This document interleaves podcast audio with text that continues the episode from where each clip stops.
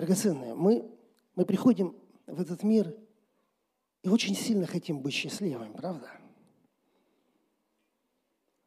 Никто не приходит в этот мир для того, чтобы страдать, для того, чтобы испытывать какие-то трудности. Мы хотим быть благословены Богом. Мы хотим радоваться от жизни, которая у нас есть. Кто-то приходит к Богу раньше, кто-то приходит попозже. Кто-то вообще рождается в христианской семье, и у него, по большому счету, и выбора-то нету никакого, правда? Он все равно в присутствии Божьем, даже если и не верит. Но в основном люди приходят от какой-то нужды, имеют какие-то проблемы, проблемы эти разные. И знаете, они приходят к Богу, чтобы Бог помог. Удивительно, но Бог помогает. Знаете, даже неверующим людям помогает. Что же говорить о нас, о детях Божьих? Потому что Он любящий Отец. Он хочет участвовать в жизни своих сыновей и дочерей. Бог, Бог всемогущий. В Библии написано, что Он Бог чудес. Ему нетрудно сотворить любое чудо для своего ребенка. Ну вот я задумался, а если это так, а это так, почему некоторые обстоятельства не меняются у людей годами? Почему некоторые молитвы как будто не услышаны, как будто Бог молчит? Хотя молчание – это тоже ответ. Финансов больше не становится. Иногда мы не исцеляемся годами. Иногда наши родственники не приходят к Богу. Иногда дети непослушные. Мы молимся, но не видим прорыва. Не видим, как будто не видим ответа. Второе послание к Коринфянам четыре шестнадцать. «Посему мы не унываем, но если внешний наш человек и тлеет, то внутренний со дня на день обновляется». Мы хотим обновиться. Мы хотим иметь обновление в жизни. Я стал размышлять, ну, ну а почему так? Почему молчание Бога иногда затягивается на долгие годы? Богу нетрудно изменить обстоятельства твоей и моей жизни. Он в мгновение ока может все поменять. Но иногда, проводя нас через тупики и трудные обстоятельства, нерешенные проблемы, Он хочет достичь моего сердца, чтобы сердце стало мягким в Его руках, чтобы Он мог слепить из него тот сосуд, который Ему угоден для Его употребления. Вы знаете, некоторые в этом пути сходят с дистанции, уходят от Бога ожесточенные, не дожидаясь ответа. Я не знаю, что говорит тебе твой врач, какой он ставит тебе диагноз. Я не знаю твоего гневливого и, возможно, жестокосердного мужа. Я не знаю твоих непослушных детей и твоего жадного работодателя. Но я знаю, последнее слово будет за Богом. И Он над всеми. И внешние обстоятельства, в которые мы погружаемся, для Господа это не главное. Через эти трудности Он хочет что-то достичь в нашем сердце. И вот я подумал, а что если некоторые трудности, которые мы имеем, действительно очень долго не получаем ответа на молитвы, все это происходит потому, что есть что-то в нашем характере, что Богу не нравится, что Он хотел бы изменить, а оно никак не изменяется. Интересно, что не все мы видим и связываем успех с нашим характером. Поэтому некоторые не получают ответа на свои нужды. И от этого уходят от Бога. Знаете, удивительно. Кто-то пришел, получил ответ и пошел дальше. Ему Бог не нужен, он за решением вопроса пришел. Кто-то уходит, потому что долго ответа не получает. Ожесточается и отходит от Господа. Но никто не связывает свои успехи или свои трудности со своим характером. И люди действительно, когда слышат это, они иногда просто не могут это вместить. Как? Да мне муж нужен. Да мне здоровье надо поправить. Я к Богу пришел, чтобы с кредитом вопрос решить, чтобы с работой как-то порешать. А мне говорят, мне нужно измениться в характере, А при чем здесь это? А как вообще это связано между собой? Вы мне скажите, куда прийти, как сесть, как встать, что, где, когда и как говорить. Дайте мне формулу, дайте мне последовательность событий, чтобы я получил то, что мне нужно.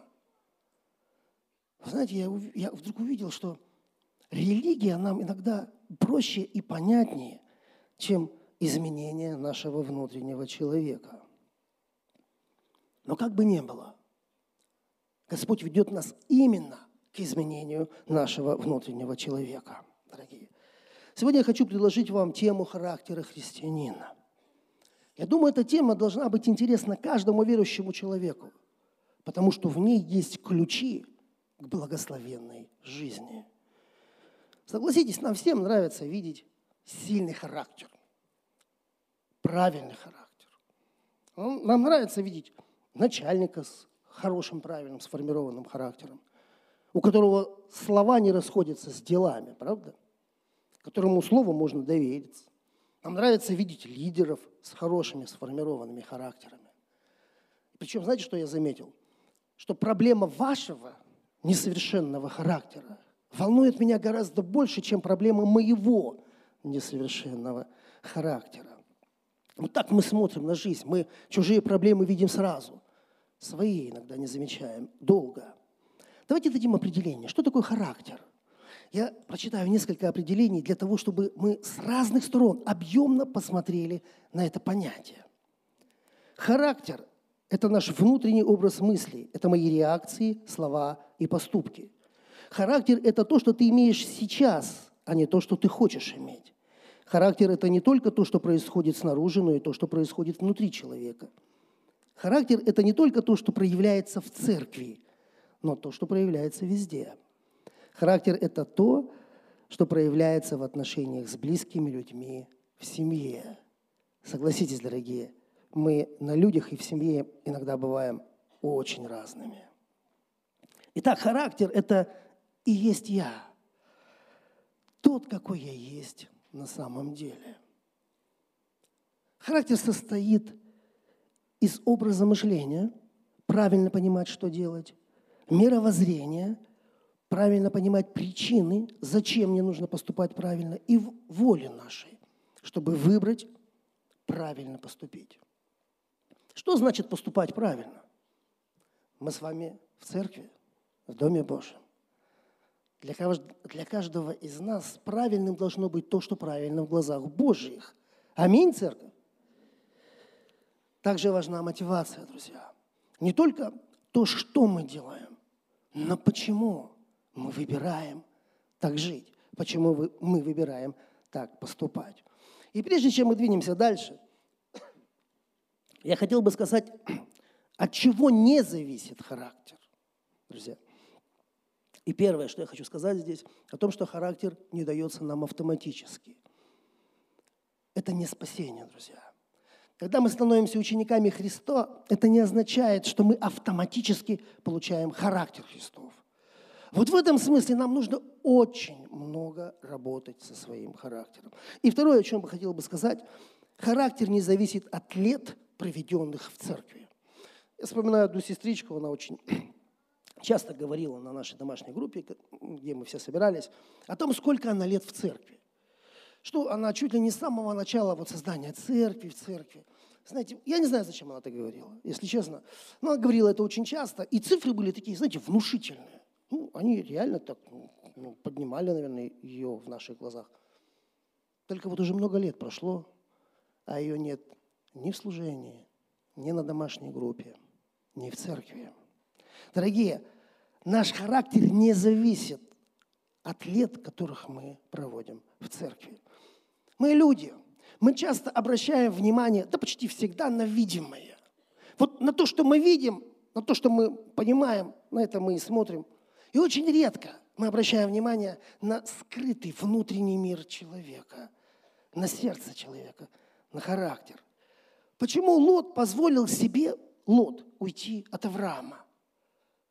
Ну, потому что он видел объективное. Его стада достигли размеров стад Авраама. И все. А в чем, в чем вопрос? Ты такой же, как я. Лот правильно увидел результат, но он неправильно понял причину этого результата. Дорогие, не Лот был благословен. Лот был с человеком, который был благословен Богом. А ведь, вы знаете, ведь и сегодня, да и сейчас, наверное, подобное происходит. Человек вдруг добился какого-то успеха, получил какой-то результат. Знаете, ему, ему показалось, он понял так, что ему больше не нужен ни пастырь, ни собрание, ни церковь, в которой он родился и вырос. И люди встают вот на эту тропинку Лота и, к сожалению, уходят. И могут точно так же закончить, как Лот, а может быть даже и хуже. Почему Бог забирает царство у Саула, который и грехов-то не так много совершил, и отдает царство в руки Давида? Посмотрите, как Бог ставит в пример Давида и какую оценку Бог дает жизни Давида. Это Третья книга Царств, четырнадцатая глава, седьмой-восьмой стихи. «Пойди и скажи Иеровоаму, так говорит Господь Бог Израиля. Я возвысил тебя из среды простого народа и поставил вождем народа моего Израиля. И отторг царство от дома Давидова и дал его тебе. А ты не таков, как раб мой Давид, который соблюдал заповеди мои и который последовал мне всем сердцем своим, делая только угодное пред очами моими». Братья и сестры, а вы Библию читали? Устами младенца. А разве Давид соблюдал все заповеди? Разве он делал только угодное? А как же случай с Версавией? А как же его хладнокровное, спланированное убийство своего друга, урихитеянина?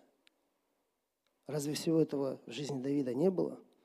Почему Бог дает такую высокую оценку Давиду, который согрешил такими тяжкими грехами?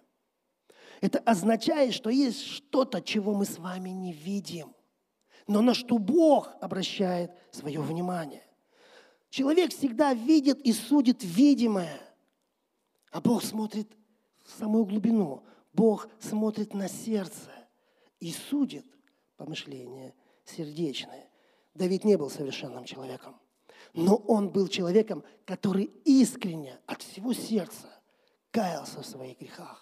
Друзья, он каялся, а не оправдывал свое, свои действия или бездействия.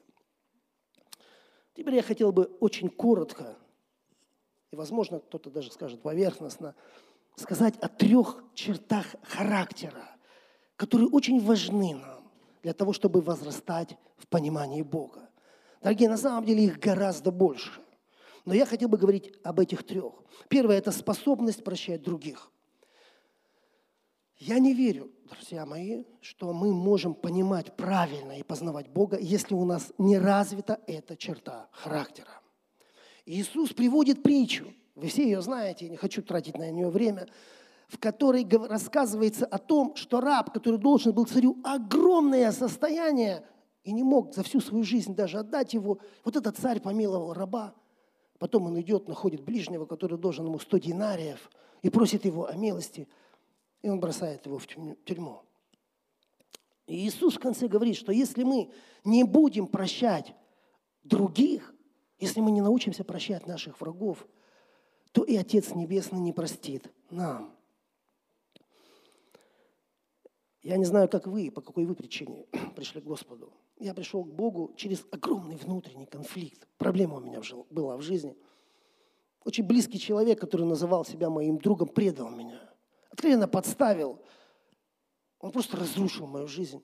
И вот в таком разбитом состоянии я пришел в церковь, покаялся, стал ходить на служение, ходить на домашнюю группу. И однажды мне сказали, посмотри вот эту проповедь, она тебе поможет. Джон Бивер проповедовал из своей книги «Приманка сатаны». Может быть, кто-то знает, читал эту книгу. Хорошая книга, на самом деле, она об обидах и прощении.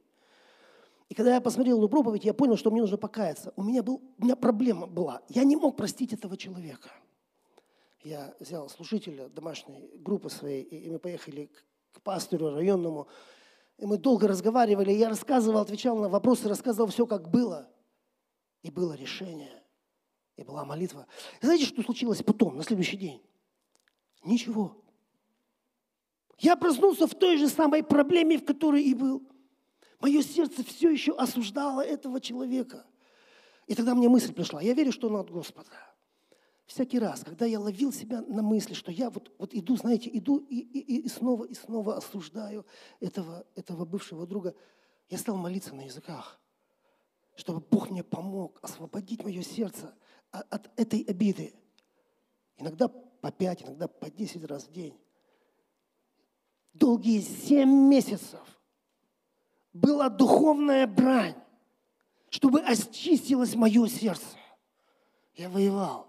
Я, я не хотел потерять спасение из-за обиды на этого человека, из-за непрощения. Друзья, хочу вам сказать, что когда я узнаю, что кто-то из братьев или сестер годами находится в обиде, у меня вопрос, какую Библию они читают?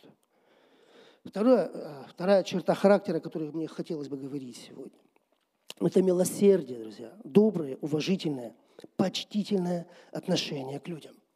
Дорогие, когда мы читаем любое Евангелие, мы видим образ Сына Божьего Иисуса Христа.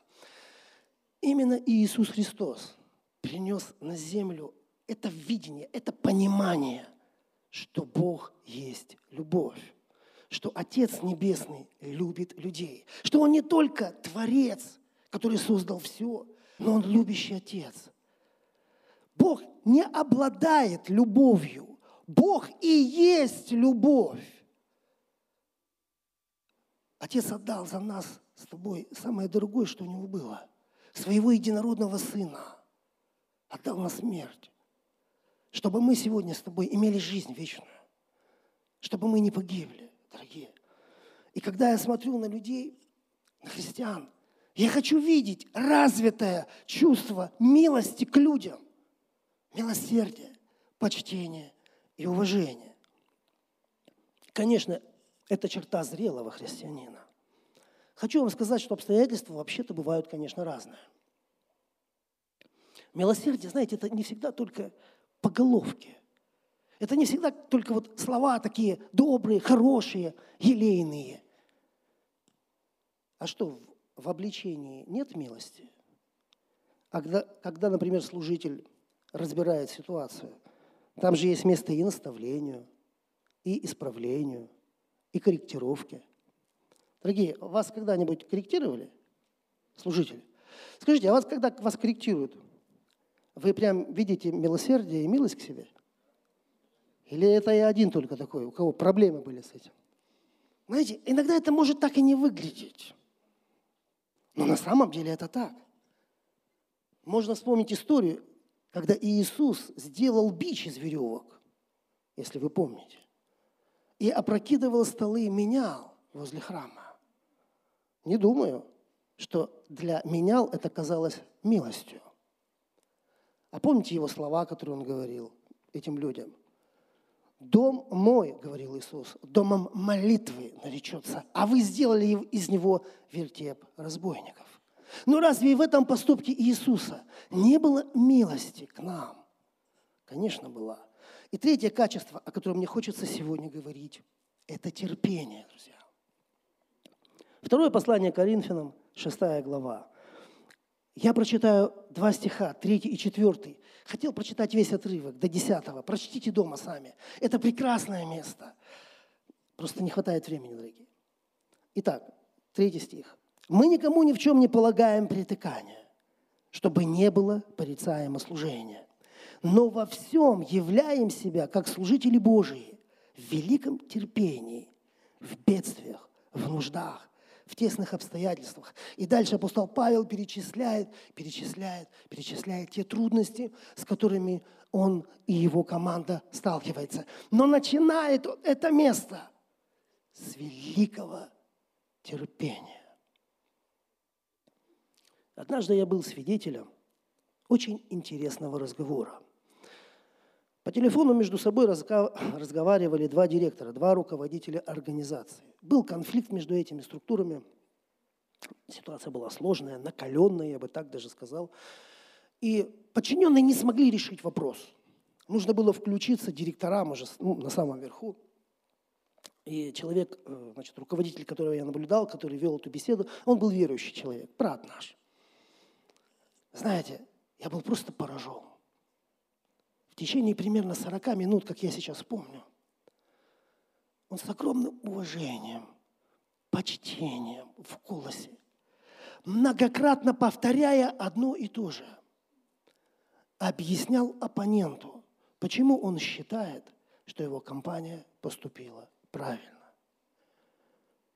Я просто наслаждался, если честно. И знаете, у меня был, в какой-то момент у меня был один вопрос только. Сорвется или нет? Ну реально.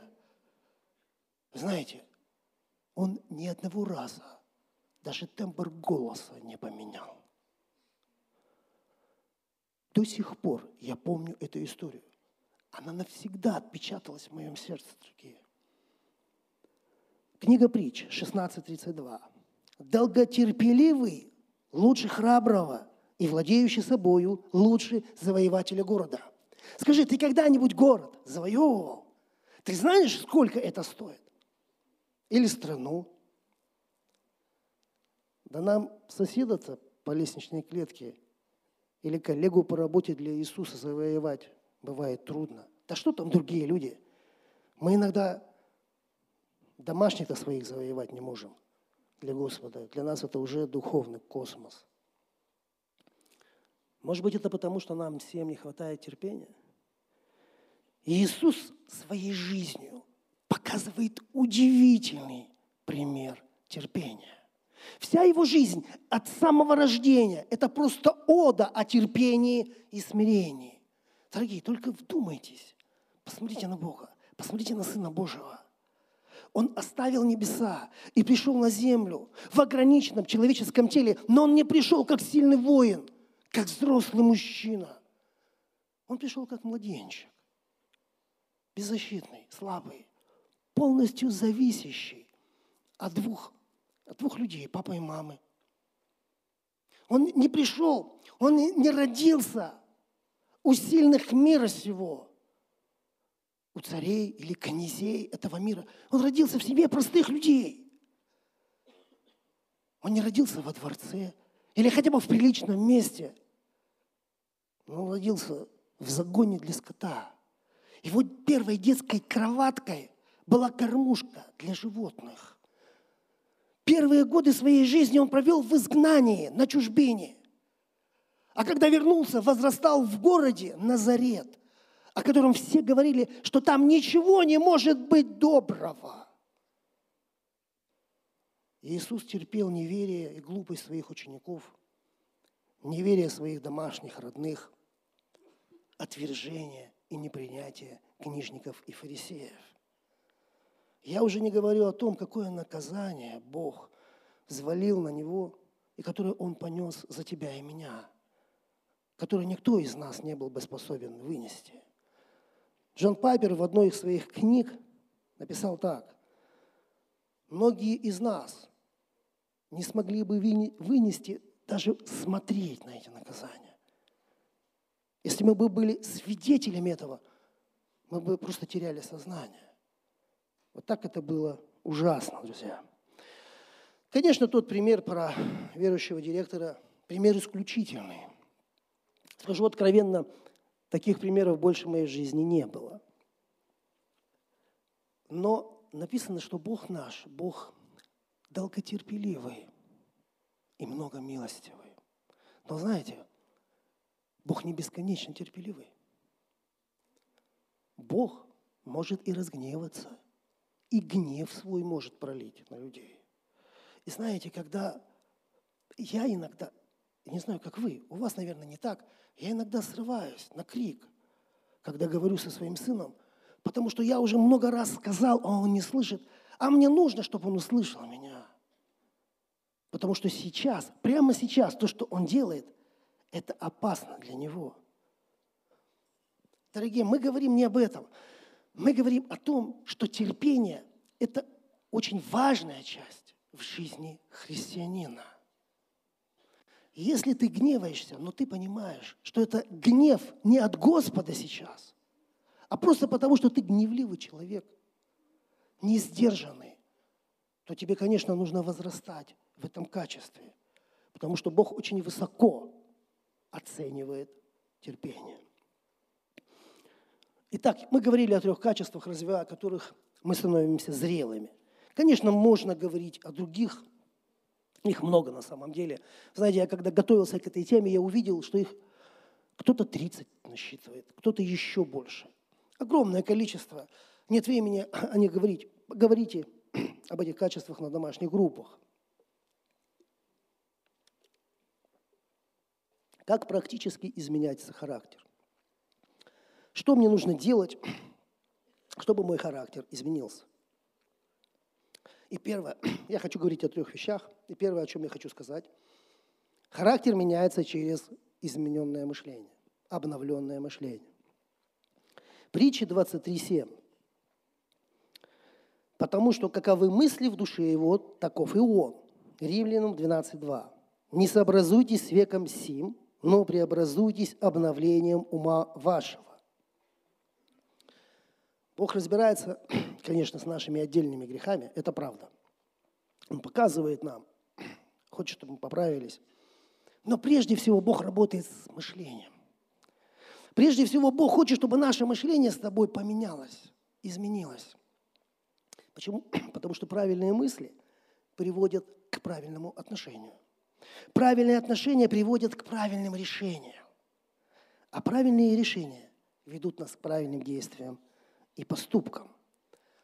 Дорогой друг, вот что ты думаешь о человеке, о брате, о сестре, о начальнике твоем на работе, о служителе, о пастыре. Вот что ты думаешь о человеке, так ты к нему и относишься. И вот здесь очень интересный момент есть. Знаете, иногда почему-то, иногда нам легче поверить в плохое о ближнем, чем в хорошее. Знаете, мы как-то ложь быстрее принимаем, чем пытаемся с ней разобраться. Идем на открытый разговор, откровенный. Пытаемся выяснить и найти правду. Легко впадаем в осуждение, принимая ложь. Принимаем поношения на братьев, иногда и на служителей. А потом сами становимся людьми, распространяющими эти поношения. Хочу вам рассказать одну историю, которая была связана со мной много лет назад, уже прошло. Я тут бизнесом решил позаниматься.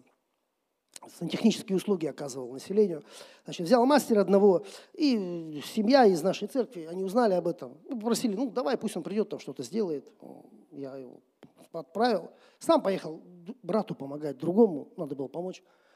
Вы знаете, он весь день там работал. И весь день этот человек, он просто лгал на меня, просто лил с утра до вечера, что я его обманываю, не плачу ему зарплату, удерживаю, а то, что обещаю, никогда не выполню. И они приехали на следующий день, мы встретились в церкви, и знаете, они не приехали с вопросом: Андрей, это правда? Они с вердиктом приехали, они с решением приехали, они осуждали меня, они говорили мне, что я поступаю нечестиво, и поэтому в моей жизни такие большие проблемы. Конечно, все потом выяснилось. И все ложки мы нашли, и даже осадков никаких ни у кого не осталось. Я разговаривал со своим служителем, со своим пастырем районным, который имел духовную власть надо мной. Я спрашивал его, почему такое возможно? И он сказал мне: если бы этот человек работал бы в моем доме, и если бы он это говорил о тебе, я бы в ту же минуту набрал твой номер, включил бы громкую связь и спросил: Андрей, это правда или нет? Но почему-то мы иногда так не делаем. Нам проще где-то там в углу, за глаза, с другими людьми обсудить ситуацию, вынести свой вердикт и двигаться так дальше. Дорогие, я считаю это неправильным. Я думаю, нам нужно избавляться от этого. Второе, второй момент, который помогает нам практически меняться, это принятое решение. Друзья мои, я должен принять решение. Я должен увидеть, что мой характер не соответствует Писанию. И я принимаю решение, чтобы измениться. Конечно, этого недостаточно. Никто не может измениться сам. Нам нужна помощь Святого Духа. Если бы могли сами измениться, Иисусу не нужно было бы приходить на землю и умирать за тебя и меня такой мучительной смертью. Дорогие, но Бог ничего не делает против моей воли. Я должен принять решение, что я хочу поправиться.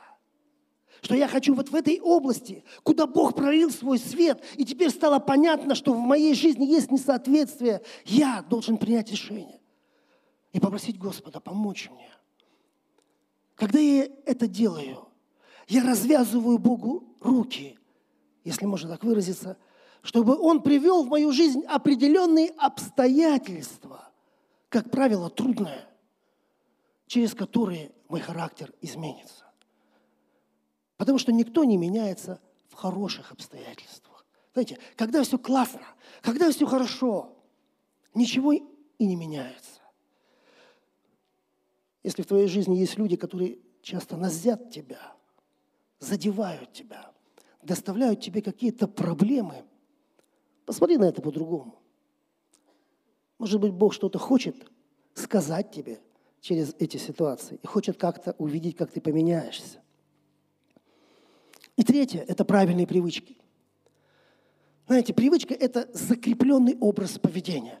Ты один раз сделал правильно, второй, третий. И потом ты просто закрепляешь это как привычку, и это становится второй твоей натурой. Вот так мы меняемся, друзья. Через мышление, через принятое нами решение, и через то, что мы повторяем, и повторяем это много раз, пока не вырабатываем себе правильные привычки. Возможно, у кого-то из вас есть вопрос. Классно все, интересно. А зачем мне это? Зачем мне это нужно? Для чего мне нужно приводить свой характер в соответствие с характером Христовым? Я хочу говорить о двух очень важных моментах, отвечая на этот вопрос, друзья. Первое. Так мы совершаем свое спасение. Послание к Филиппийцам два двенадцать. «Со страхом и трепетом совершайте свое спасение». У нас с тобой так много дел на этой земле. Мы такие занятые люди на самом деле. Так много суеты. А Бог хочет приготовить тебя и меня к вечности. Ему нужно успеть за нашу с тобой жизнь приготовить нас к вечности. Поэтому Он призывает нас меняться, преображаться в образ Его Сына, чтобы мы в вечности соответствовали Ему. Бог дал тебе и мне эталон, отвес. Сын Божий, смотри на Иисуса. Становись таким, как Он. Дорогие, Бог не меняет моего начальника. Бог не меняет моего соседа. Он не меняет мою жену. Бог работает со мной. Он меняет меня. Он заинтересован, чтобы я был приготовлен к вечности, к встрече в вечности с Ним. И это Его милость ко мне. Это Его любовь ко мне. В этом наши отношения с Небесным Отцом. Поэтому апостол Павел и пишет к Тимофею такие слова. «Вникай в себя и в учение. Занимайся этим постоянно. Смотри в учение. Ты видишь там, ты видишь образ Сына Божьего. А теперь посмотри на себя. Ты видишь несоответствие. Исправляй это несоответствие.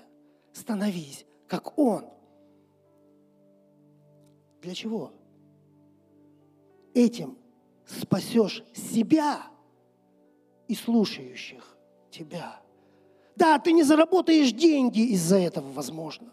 Возможно, ты не станешь миллионером. Возможно, ты что-то не построишь в жизни, но твой характер поменяется. Этим ты спасешь не только себя, но и многих, кто видит тебя, видит твой обновленный, измененный характер. Каждый раз, когда я вижу, что мне нужно где-то измениться, в чем-то поправиться, дорогие, только мое решение. Это моя прерогатива, буду я меняться или нет. Это от меня зависит, друзья. И второй момент. Зачем нам нужно меняться, зачем нам нам нужен характер. Изменяя свой характер, мы становимся счастливыми людьми на земле. Мы все хотим счастья. Мы хотим жить счастливо. Обратите внимание, что очень многие люди, которые не знают Иисуса, которые за свою жизнь не успели познакомиться с Ним и не привели свой характер в соответствии с образом Сына Божьего, заканчивают эту жизнь на земле одинокими, несчастными людьми. Даже если они заработали что-то, даже если много заработали, даже если они чем-то владеют серьезным и большим, они одинокие и несчастные люди.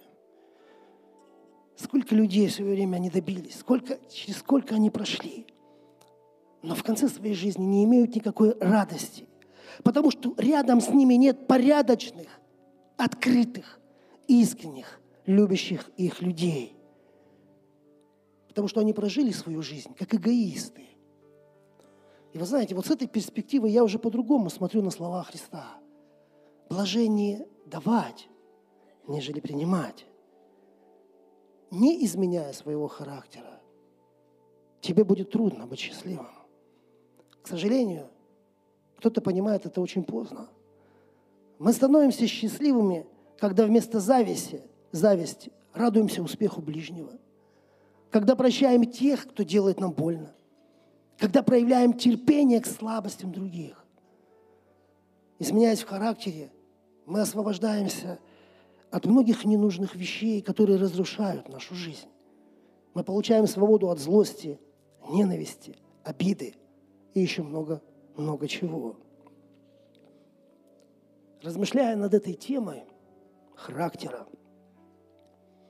я пришел к выводу, что немногие люди сводят успех и неудачи в своей жизни именно с их неизмененным характером. Для них вообще это не связанные понятия. Они не видят никакой причинно-следственной связи между ними. Годами находятся в проблемах, которые не решаются, и не видят истинную причину, что ничего не происходит, потому что они не изменяются. Бог ожидает от тебя и меня изменений, но мы не хотим. Мы остаемся прежними. При этом они замечают изменения в жизнях других людей. Это же видно. И знаете, чем они оправдывают свое бездействие? Как правило. Ну, тебе просто повезло больше, чем мне, а мне не повезло.